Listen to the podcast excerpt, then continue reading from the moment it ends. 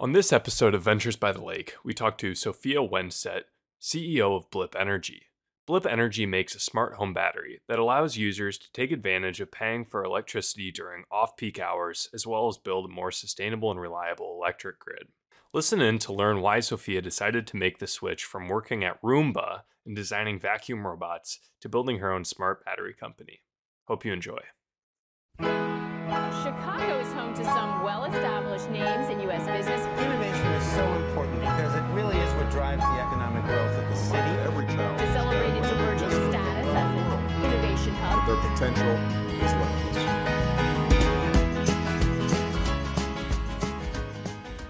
Welcome back to another episode of Ventures by the Lake. Today we are joined by Sophia Wennstedt of Blip Energy. Uh, Sophia is the co-founder and CEO. So Sophia, I would love um, to just learn a bit more about what Blip is and what Blip does.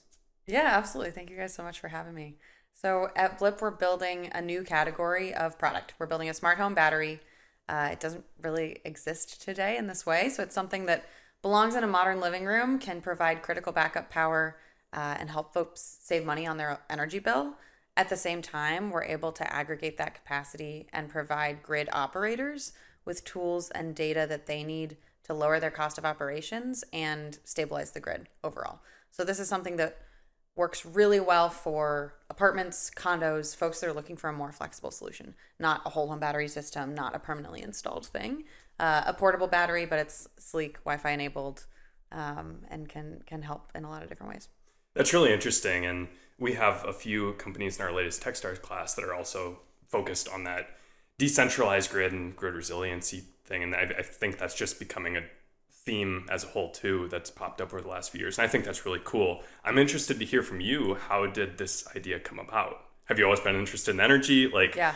where where did this start? Yeah, absolutely. So my I say that I'm a recovering mechanical engineer. So my background was in uh, mechanical engineering. I worked on Roomba. So I built robot vacuum cleaners right out of college. Spent a lot of time flying back and forth to Southeast Asia, standing up manufacturing. Um, so I understand, at least uh, it, not in every capacity, but in a number of different facets, like how you build an IoT consumer product. Um, but I really wanted to focus on something that I am really passionate about. Um, so I actually went back to grad school, wanted to have more of a hand in what are we building, who are we building it for, and why, and not just how do we optimize this gear system or like what size does this spring need to be, which is a lot of what the day to day of being a mechanical engineer was. So I wanted to be able to solve the bigger problems. Um, And was that in the context of Roomba when you said understand like what we're building and who we're building it for? It, it, were you talking about Roomba then, or Yeah, so I think when I was working as a sort of individually contributing mechanical engineer, I had a desire to work on the the larger problem. Um, what are we building? Who are we building it for? And I think I realized that that's the direction I wanted my career to go, whether at Roomba or elsewhere.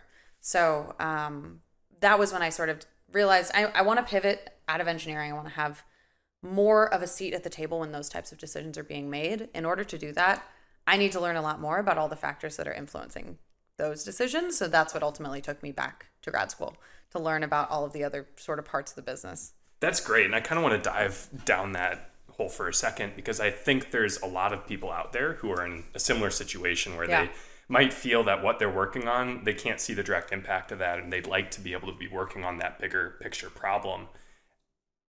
What can you kind of talk me through the timeline of how when did you realize that that was something you did want to be working on? Was it like you were Yeah. sitting at work one day and you're like, "What am I making? What am I doing?" And, and then and then what was the process like? How long did it take for you to figure out that I do want to get out of this and work on that those bigger problems? That's a great question. Um, I think there were a couple of different uh, checkpoints, milestones in that sort of process of figuring out like what do I want to be when I grow up, basically. Um, I also like I I come from a my grandpa was an electrical engineer, my uncle's an electrical engineer. I was a kid who like wanted to be an engineer when she grew up. I would like go to the like Lego robot summer camp and stuff like that. So Did I you did you do Lego League? Was that I I didn't do Lego League. It was through this like bright lights. they Gotcha, did. yeah. But um, but I did all, all those kinds of things growing up, and I I went to college for mechanical engineering. I got a job as a mechanical engineer. So I spent all that time being like, yes, I did it. I went to college. I got this degree. I got a job as a mechanical engineer making robots that go in people's houses. Like, this is the coolest thing I could possibly be doing. And yet I was unfulfilled. Um, and so there was a lot of cognitive dissonance around like, this is what, like, this was the goal. Like, you did it. You made it. This was, this is what you wanted to do. Um, but I think when you're actually in it on a day to day basis, it, it that the dream job isn't always exactly what you think it's going to be. Um, so that was one sort of like simmering feeling. Um, I think the surprising result of the 2016 election um, had a big impact on me, just on like feeling even more like, what am I doing? Like, what am I doing to help my fellow man? Like, what am I doing? Like, I'm making robots and it's super cool. But is it really helping like people in the world more broadly. Um, so that was when I started to think more and more about like, okay, this is this is really cool, and I've learned a lot, and I've gotten I've got this great technical background. How can I use that to further a cause that I am more passionate about than robotic vacuum cleaners? Um, and then I actually transitioned from being just a mechanical engineer to and sort of trying to figure out like what do I want to do? Like okay maybe I don't want to be an engineer. Like what what what is the answer? Um, I took over our uh, this big packaging redesign program um, still as an engineer but uh, it was it was a project that no one really wanted to raise their hand for but I saw it as an opportunity to see something different to try something different and at the end of the day packaging hits every part of the business. It's operations, it's marketing, it's logistics, it's the unboxing experience. So it's it's design and user experience, it's it's finance. Um, and so I had a really cool opportunity there. We were designing, um, basically just trying to consolidate a bunch of disparate package. Every time they released a new robot, they would release a fully, completely different package. So we're like, all right, this is not efficient. How can we redesign something that will actually like one box that fits everything, and then we put different things on the outside? Like this doesn't have to be so complicated. Um, so it was it was a pretty big undertaking. We were transitioning to all recyclable materials, and that was my first glimpse at all of those other stakeholders and all of those other parts of the organization that have a hand in making the decisions of like who is this for? Why are we doing this? How are we doing it? And that was when i realized okay this is super cool. I love solving a problem with all of this context. And i need to learn a lot more about the drivers of all of these different contexts if i'm going to be effective in doing that. So that was ultimately when i decided to go back to grad school um, and get a master's in business and really learn like okay when operations is talking about like operational efficiency like what do they mean? Like what's the theory behind that? What are the drivers? And like how do how do we not only how do we manage those stakeholders but like how do we make good decisions based on that? Um, which you don't you don't know until you know. Um, so i think that was sort of the the trajectory. And then wanted to move into clean tech um, i think i'm passionate about a lot of things um, i'm really passionate about like STEM education equity is something that I've also been really involved in. Um, passionate about like equity generally across a lot of different uh, facets, but I think clean tech and climate tech is a way that I can take that passion for equity and also the valuable and real technical background that I have and actually like bring value to that space. Whereas if I was gonna try and move into education, like I don't know how to do that. Um, so that was sort of how I ended up on this path of building a product in the clean tech space to try and solve a, a problem around the equity of energy. Um, So is clean tech? Sorry. Yeah. So is clean tech and climate tech? Was that something that was sitting in the back of your head when you went to grad school, or did that come about when you were there? I guess. Yeah. When first of all, that decision to go to grad school was that the natural jump, or was that something you were considering among a few different options? And then when you did, did you have the intention of returning to Roomba, and then it just went a different direction, or how did that work out? Yeah. I I I got to a point where going to grad school was the uh felt like for what I wanted to do, which was move out of the engineering silo and get a better sense of all of the different business orgs and how they work and why they run. Um, going to get a degree in that, like getting a business degree to learn how businesses work, was frankly the most efficient way to make that pivot. There are other ways to do it. Like I was sort of in the process of it when I took on the packaging prog- project and I moved onto. Um, I was project managing the design and user experience group for a bit before I actually left and went to grad school. Um, so I think you can definitely turn slowly if you're in that position, right, where you're like, I'm an engineer, I don't want to do this anymore, or any version of that. Um, you can turn slowly, but I was like, you know, what, I want to, I want to do this quick, and I have, frankly, like the the privilege and the ability to go to a grad program and be able to do that. Um, so it was a, a more efficient way to make that pivot. I was thinking about clean tech, but I wasn't like, I'm doing a pivot so that I can work in clean tech. Uh, was it like I want to start a business in clean tech, or was Um, No. it I just want to work? Okay. It was I I thought that I would end up in a strategy role at some kind of renewable energy company or something, but I also was I think keeping my eyes open. I didn't even really know like the breadth of roles that were available. Um, so I was sort of toying with the idea of moving into sort of clean tech renewables um, and wanted to move into more of a like strategy what are we doing and why are we doing it type of function.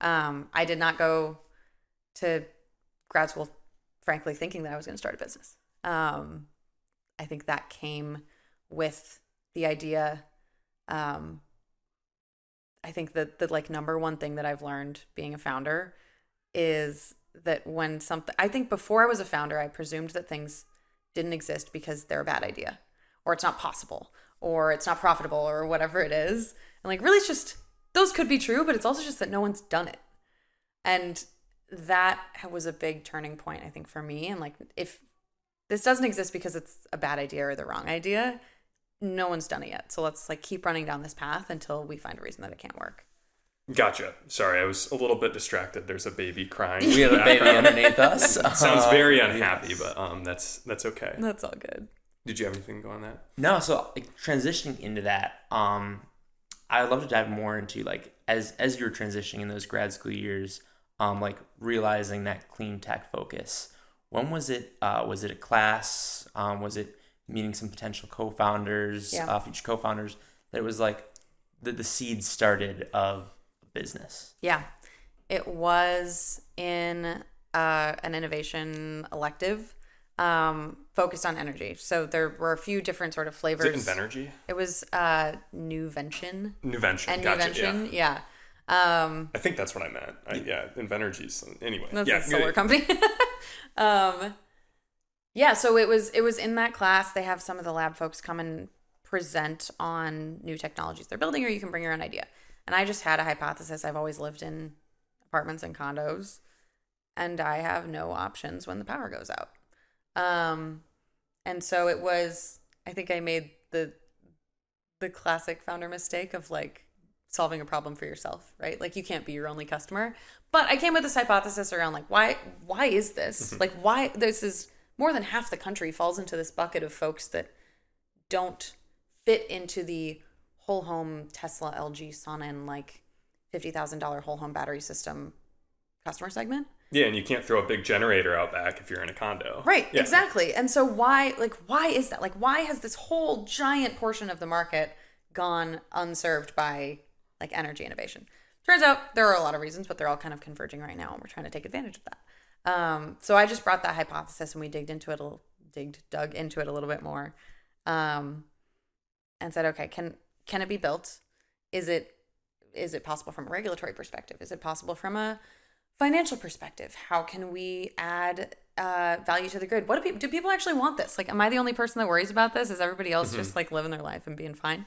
Um, but that was where we really started to dig in and find like, no, there aren't other solutions out there. Yes, this is a real problem. Um, and one of the turning points for me actually was, uh, I actually don't remember what, which storm it was, but couple consecutive weeks there were news articles of um, whole families that ran a gas generator in their living room or in their garage and had multiple or all all of the family members pass away from carbon monoxide poisoning. And that was that was a big moment for me of okay, this isn't just an inconvenience, right? This isn't just like, oh no, I can't use my Wi-Fi. Like the lack of a the lack of an energy solution that actually meets people where they're at means that people are dying because they're trying to keep power accessible to their family. Um, and There's room for a lot of impact there. right, and they don't have any other option. Um, so that was that was sort of the turning point on like, all right, this isn't just a class project anymore. This is something that I'm really passionate about, and I'm going to keep pursuing until I can't anymore. So I think a lot of people get excited by the idea that they see a problem that exists and there's not really any existing leaders in the solution space. I- I've learned over the last few years that sometimes it's actually better to approach those situations with hesitancy uh, and instead of excitement because if there's a problem that obviously exists and there's nothing there to solve it, there's probably a reason. How did you think about that going into it? Did that ever cross your mind of, well, why is there this problem that exists and there's not really a solution? Like people Yeah. have had to think about this before. Constantly. Um, I think yes, uh, yes, and so I, th- I think that's that's the constant, uh, like back and forth of being a founder, right? I have this great idea. I've I've found this oppor- like I've identified this opportunity area. I think that's sort of what I was saying though around um. It's not necessarily that it's a bad idea. It's just that no one's done it yet for a variety of reasons. I think also having worked at larger um, companies, they're not always thinking about innovation from the ground up. So, like, what we, one of the things we found was like in energy, the way that energy innovation has sort of gone is we've taken the solutions that work for big commercial and industrial energy problems and tried to sort of scale them down and apply them to households. But households aren't commercial and industrial problems. Um, like the problems that a household have and the problems that a Target have are completely different. Um, and so I think one of the ways that we approached it differently than a lot of other purveyors of consumer energy products is we said, all right, pretend we don't know anything. What do, what do people actually want? What do they actually need? Like what are what are the jobs? What are the jobs to be done um, when the power goes out for a household? And then what are the um, what are the ways that we can leverage so i met my co-founder chance who has a background in energy policy and basically optimizing utility operations. Um, and so he brings all of that knowledge about energy system value. So what we were able to do is actually we're able to offer the, the hardware at a lower cost than just like a camping battery that you could buy at home depot um, because we're aggregating and leveraging the, the value to the energy system in addition to the value to the household. Um, because I think one of the big barriers was cost. So that was something we looked at too, was like on the timeline, maybe this didn't make sense five years ago. Like maybe a company investigated this five years ago and the cost of batteries plus the cost of manufacturing plus like the reality of outages like didn't converge to make a profitable or viable solution um, not feasible, not viable for whatever reason. But I think that that's where startups can really take a different perspective um, because things have changed a lot in the last five years. 2022 saw more power outages in the US than any other year in since we started keeping track.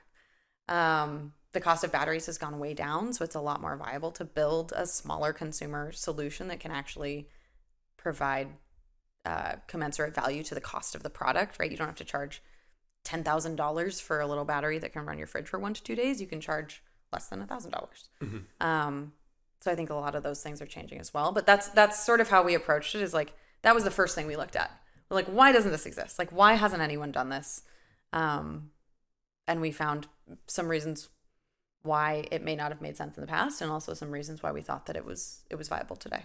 Yeah, anything else on that? Or I was gonna. Yeah, you were gonna say something. Yeah. Um. So with customer discovery, Yeah. Um, you said at the beginning too, like this is a problem for yourself. Mm-hmm. And I've been talking to so many founders lately about like their customer discoveries and how did you go about like making a plan, setting up your strategic approach to your Yeah. customer discovery? Yeah. conveniently, I was in a graduate program that was focused on human centered design. Um, so I had a lot of really good both mentors and and frameworks for setting that up. Um, and was actually taking courses where I got reps on all right, how do you lead a customer discovery process without leading the person you're interviewing into giving you the answer that you want? Because what you really want to figure out is uh, the sort of the paradigm of uh, is it a painkiller or is it a vitamin? Is it something that people really need or is it just a nice to have?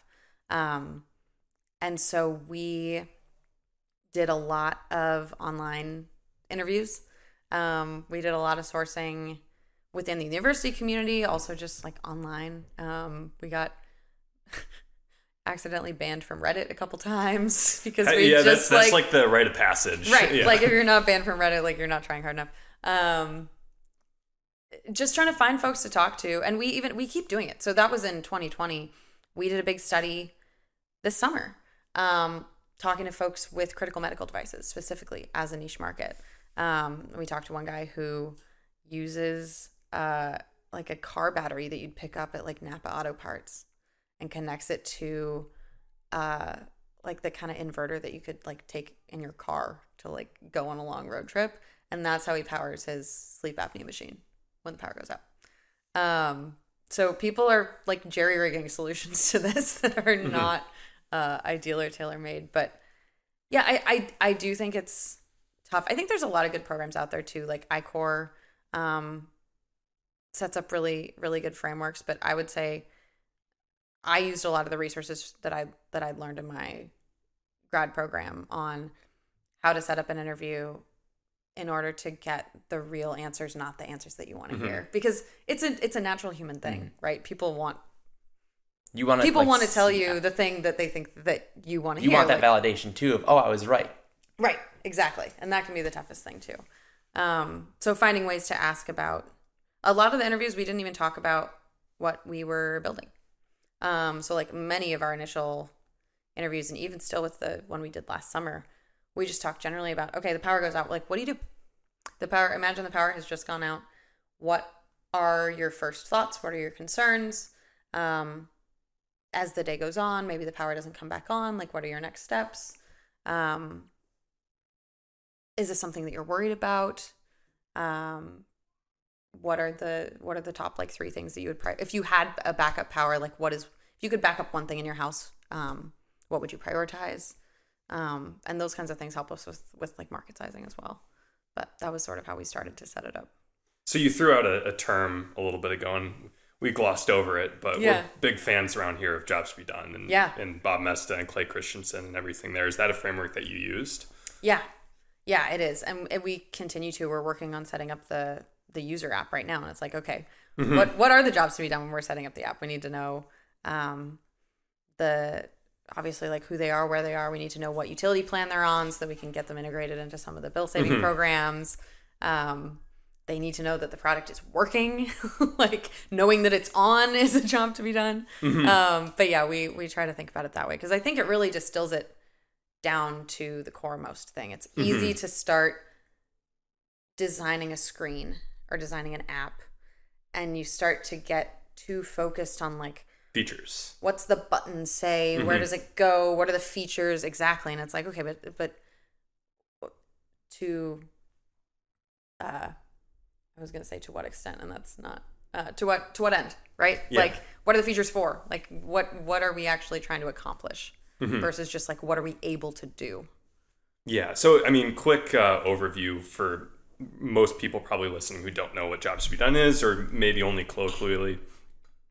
Jobs to Be Done is a framework that was co designed by Clay Christensen, who is a professor at Harvard Business School, and Bob Moesta, who is this really cool guy who I definitely encourage you to check out. But the basic idea of Jobs to Be Done as a customer discovery framework is exactly what Sophia said of diving right into like why are people actually hiring products or solutions to solve their problems? And it relies on this idea that if a problem exists people are probably already trying to solve it. And at least the people on the the very cutting edge of the ones who care the most about the problem so if you can do the work to figure out how they're currently trying to solve it and what they're doing and why they're paying money and why they're you know paying effort and time in order to do these things, then you can probably work backwards from that and figure out how you can design a solution that solves the same job or problem in a better way. And that's a very oversimplified way of looking at it. There's lots of other things that you can get out of it too, but we'll link a few different resources in the description, such as a book called Demand Side Sales and and a few other things, um, so you can check it out. Yeah, that was a great overview. Nice work. Yeah, I, I'm conditioned to do that. I've done it a few times before, but There you go. awesome. So moving on to like that next stage, when did you? I mean, you started this when you were at um, Northwestern grad school. When did the day come, or when did it happen when you said, "I'm going to be full time on this project"? Um, and when did it really become Blip Energy? Yeah. So we uh we converted to a C corp at the beginning of 2022. Um so that was one marker of like now it's real. Um but really honestly I so I took some time off during school and worked at Tesla as a product manager for that their residential energy business. Um, so I was my product was the portal where you enter your address and your utility bill, and the back end spits out a recommendation on the size of an energy system. So solar panels, batteries, um, wraps in all the incentives that are available, uh, and I learned a ton about where people fall out in that process, um, what people are thinking about, what people aren't thinking about. Um, I work directly with a lot of the the channel business. So I worked with the like mom and pop solar installers that are installing some of these products in the markets where Tesla doesn't operate directly. Um, and that was a really, a really, really cool experience that I'm extremely grateful to have had. Um, and I think so. The moment when I was like, I'm I'm going full time on Blip and not pursuing something else was when I needed to start thinking about what was what was after grad school. Um, so it was when I really came back from that um, sabbatical, for lack of a better term, uh, and I was like, all right, am I recruiting or am I doing this? And I was it it at that point, honestly, like it it was not so much of a question. Um, I think spending time working on the problem at at Tesla from a different perspective made it really clear to me that there was there was meat to the other side of the problem that we were trying to solve. Like I don't think that we're competing with them in any way. I think we're we're targeting a completely different segment of the market. Like we're we're actually specifically targeting the people that that type of whole home system is not well suited for. Um, so I technically came on. I will say I was working full weeks on Blip long before I was done with my grad program. I was definitely like doing uh I don't know, full time full time everything. I had multiple full time jobs. I was a full time student and I was also a full time founder for a good bit. So Um, sorry, I don't, yeah, don't no, want to you're cut you good. off there. What did that early full time look like? Like, I assume this was pre product. Like, what was that day to day? What were you working Yeah. on? What were your biggest rocks? Yeah. So it was a lot of it was a lot of the customer discovery.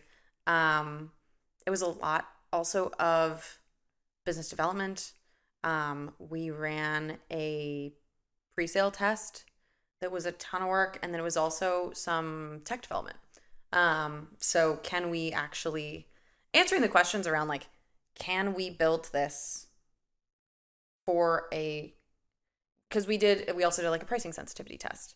So still scoping out a lot of the feasibility things around can we what what is the monetary value or willingness to pay for this?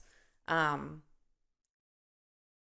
we actually decided not to price on willingness to pay um, because equity and accessibility is such a core part of our business um, our goal is cost parity with a gas generator um, so that no one has to run a gas generator and get carbon monoxide poisoning ever again.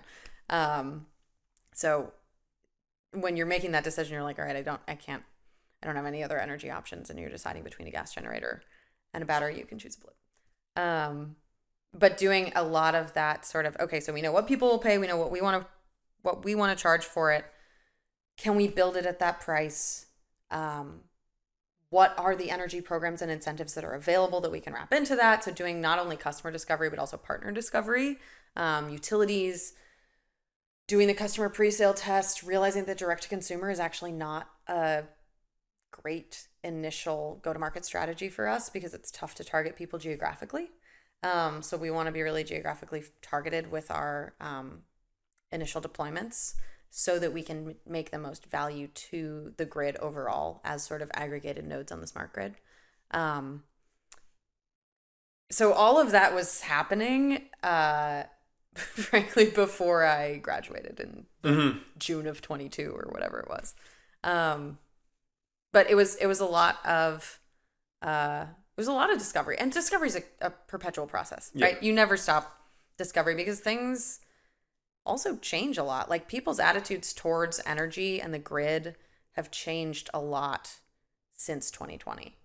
Um, general awareness of grid vulnerability. I think people are a lot more concerned not only about weather related outages, but about potential like bad actor related outages, um, about the fact that energy prices are going up. Um, so like outages are becoming more frequent, weather events are becoming more sporadic, energy prices are going up, and that's just all more in the public consciousness. So we're redoing a bunch of the research we did originally. Um, but that was that was a lot of initial days was just making sure that continuing to make sure that we could build and deliver a thing that was providing value to customers and to grid stakeholders. So speaking of like on that public consciousness and like that growing market Yeah. since 2020, um, like now that you're full time founder, you're building this out with your co-founder Chance. Mm-hmm. Like, what has been some of like the biggest hurdles? I know like investment is like a huge part Yeah. of like growing and scaling a startup, especially when it's hard tech and that development takes a little bit longer. Mm-hmm. So I would love to to hear your thoughts on that and touch on that. Yeah, I think also the investment environment has changed a lot since 2020 in kind of the opposite direction. Um, so we're building batteries. Like it's a cap. We're building a physical product. It's a capital intensive uh, process. So we number one, we want investors that are comfortable and familiar with that. Um, we don't want to bring people on that are not comfortable with the fact that we are building a physical thing. Um, we've also been really fortunate and worked really hard uh, and just got a uh, a grant from, or we were selected for a grant from the Department of Energy. So that's going to be able to cover a lot of the heavy R and D costs, um, which de-risks that from sort of a capital allocation standpoint. Um, but I think what's been tough for us is that we're building a new category of thing. So you first have to get people on board with what you're building, why it matters, um, why do people care about this. I think also a lot of investors are not necessarily our target customer. Um, and so that can be a tough thing where they're like, well, I don't need this in my house. I have a whole home solar system. I'm like, okay, well, maybe it's not for you. Like that's that's okay. that doesn't mean it's not for most people. Like you're probably in the one percent. Um, so that's that can be some tough education as well. Um, but really true, like the the when you take like all of the available investment uh, opportunities and then you narrow it down by those that are comfortable with hardware and comfortable with more capital intensive development, that narrows the field a lot. Um, I think something that I believe really strongly is that we live in a built environment, right? Like in order to have continue not just to continue to have a habitable planet, but like to continue to have a functional energy system, it's going to require utility scale upgrades. It's also going to require demand side and bottom up upgrades, right? It's home electrification. Like that's going to be really important. In order to do that, we need to modulate the way that we transfer energy and think about energy overall. Um, and that's going to require hardware solutions, and there are going to be winners in that space. Um, so it's something that I am I'm hoping to convey is that uh, it's a really exciting time to be investing in hardware in the clean tech space because we're at a pivotal moment where solutions are being adopted and scaled that are really necessary and there are going to be winners. So it's like do you want to be on that cap table or not? Um, rather than sort of shying away from some of the more complexities of hardware. I think for every software company like a lot of times they need a hardware endpoint to call. Like you can't just live in a software world we live in a physical built environment. So we're really proud to be building the hardware endpoints that enable the whole energy transition Yeah, and, and that's really cool too. And and you mentioned earlier just doing all of this discovery work. I mean, on Yeah. the customer discovery side, like just looking at each of those little points along the way and trying to find the proof points for why this will work. And I feel like that's awesome and it's really cool because with software, say like I could just go build out an MVP in two weeks and type it up, and it cost me not. It cost me two weeks, but it cost me nothing. I can Yeah. I can do that, and I can sacrifice those two weeks.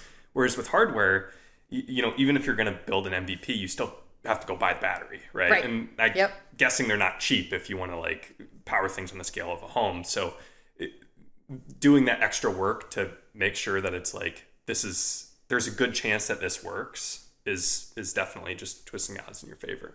and that we're building i think that's why we focus so much on what do people want like what do mm-hmm. people want sitting in their living room mm-hmm. on an average day like it's not something that's chunky and bright orange and has rubber corners and looks like it belongs in a garage like we want it to look more like a dyson tower fan more like a roomba frankly like more like something that belongs in a modern home um, we changed our the form factor that we were going after a lot after um, doing a bunch of customer discovery we thought it should be like kind of small and like squatty and like a suitcase.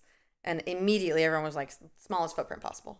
Like, I don't want this to take up space. So then we went to this tower form factor, which makes a ton more sense.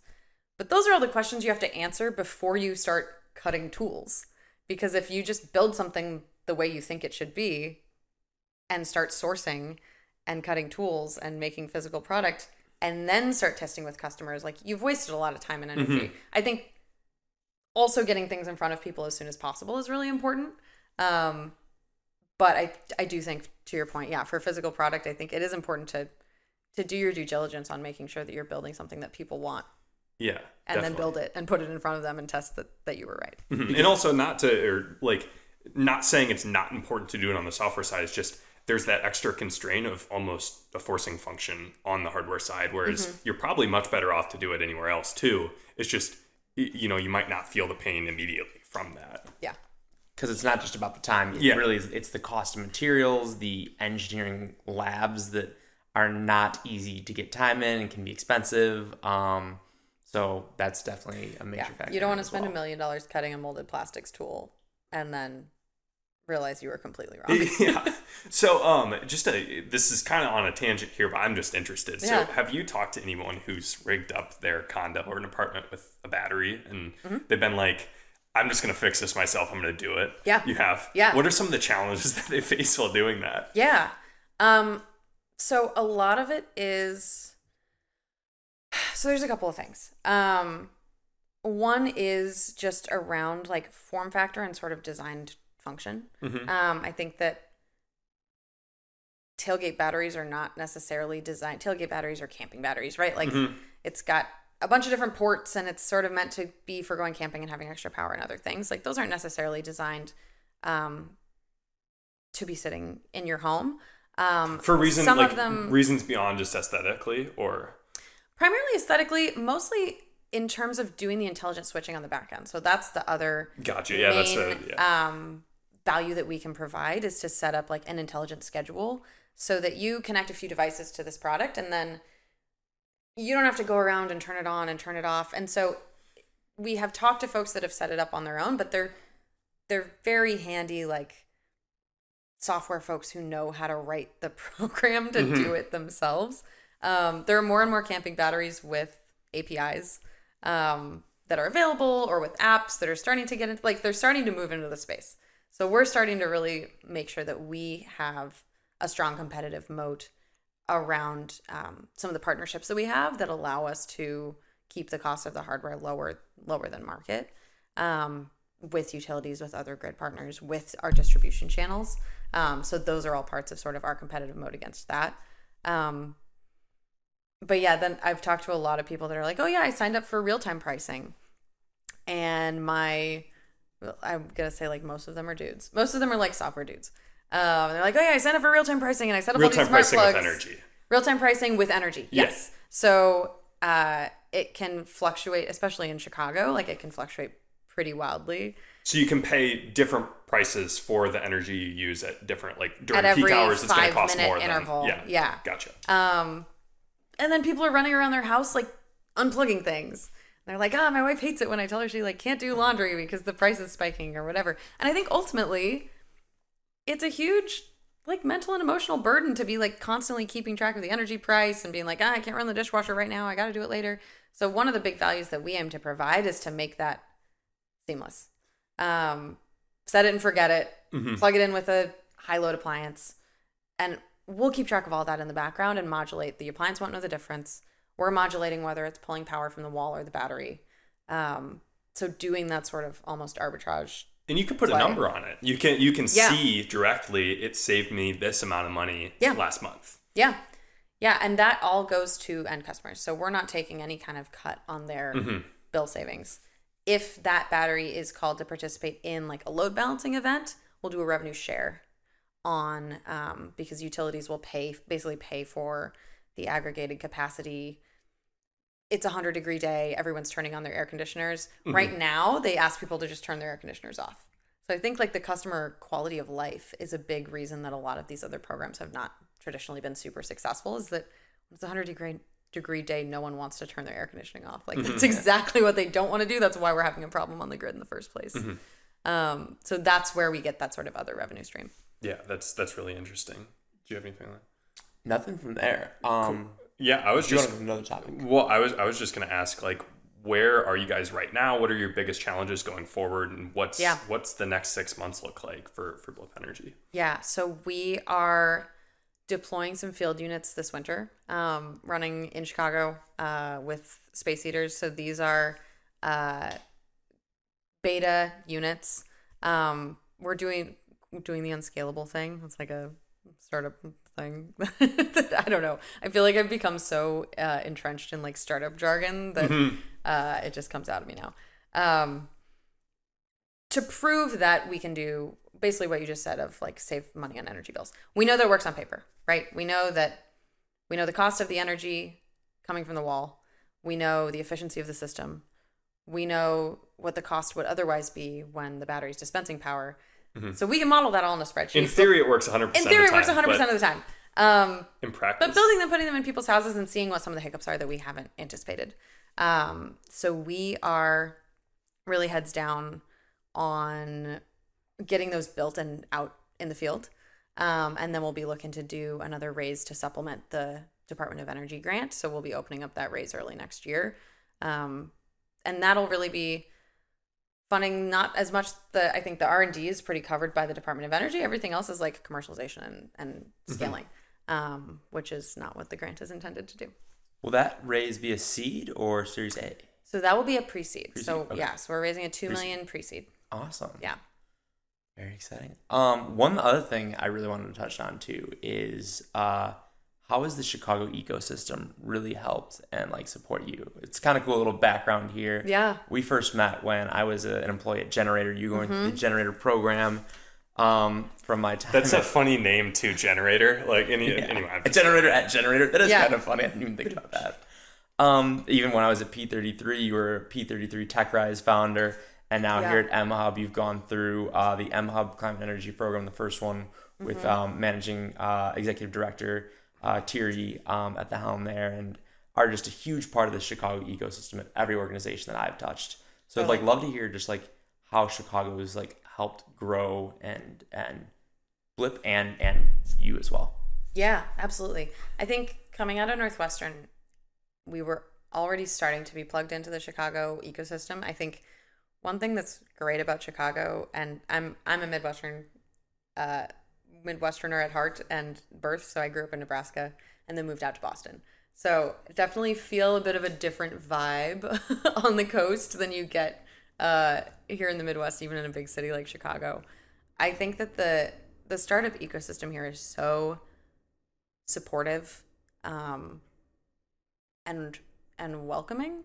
Um, it's not it's not exclusive, right? It's not it's not a club that you have to like weasel your way into. Um, which as a first time founder was was really important. I think there's a lot of folks even like I will shout out Gary Cooper, the most busy person that I have ever seen in my entire life. Um, but if you really need to get a hold of him, like he will find time to have a conversation with you. And I think that that doesn't that doesn't exist everywhere. Um, I think that also the manufacturing sort of roots of the area are a great place to build hard tech. Um, proximity to Argonne National Lab. So Argonne is a partner on our on our Department of Energy grant. We've been able to build a relationship with them through contacts at mhub um, so i think it's a really close knit community and i think it's also very uh say value driven and that's not quite the right term but i think that the chicago venture market is a little bit more risk averse than silicon valley or eh, i'll say i'll say silicon valley. Um but i think that means you build better businesses. Like i think that that means that like you're you're getting held to a bit of a higher standard. And ultimately i think that that has helped us build a tougher better business because the capital isn't just like shooting from the hip Again, it's that forcing function, right? Yeah. Of doing all that work because you can't if you don't. Whereas in other places, you might be able to get by on narrative and Right. story. Yeah. And and I like that you said that too because I really do think a lot of the startups I see that have that um like that risk averse just like isn't here. So like I mean it takes it takes a lot to raise capital in the Midwest. And if you do, you are one of the ones that raise it. I think it's setting you up for extreme success going on to future rounds like your Series A, your B and your C when you're taking investors from the United States, the world, wherever they may be. The Yeah. fact that you started in Chicago and you knew how to scale in the Midwest um, just sets you up for so much success in the later stages. I think. yeah yeah it's it's a scrappy it's a scrappy place to be but in in the best possible way Well, thanks so much for coming on. I, I think that's it from us, but Yeah. it was really fun to talk about that. I love energy and especially learning from you to hear kind of like what that space looks like right now, what it takes to build Yeah. a startup in that space. So that's really cool. yeah absolutely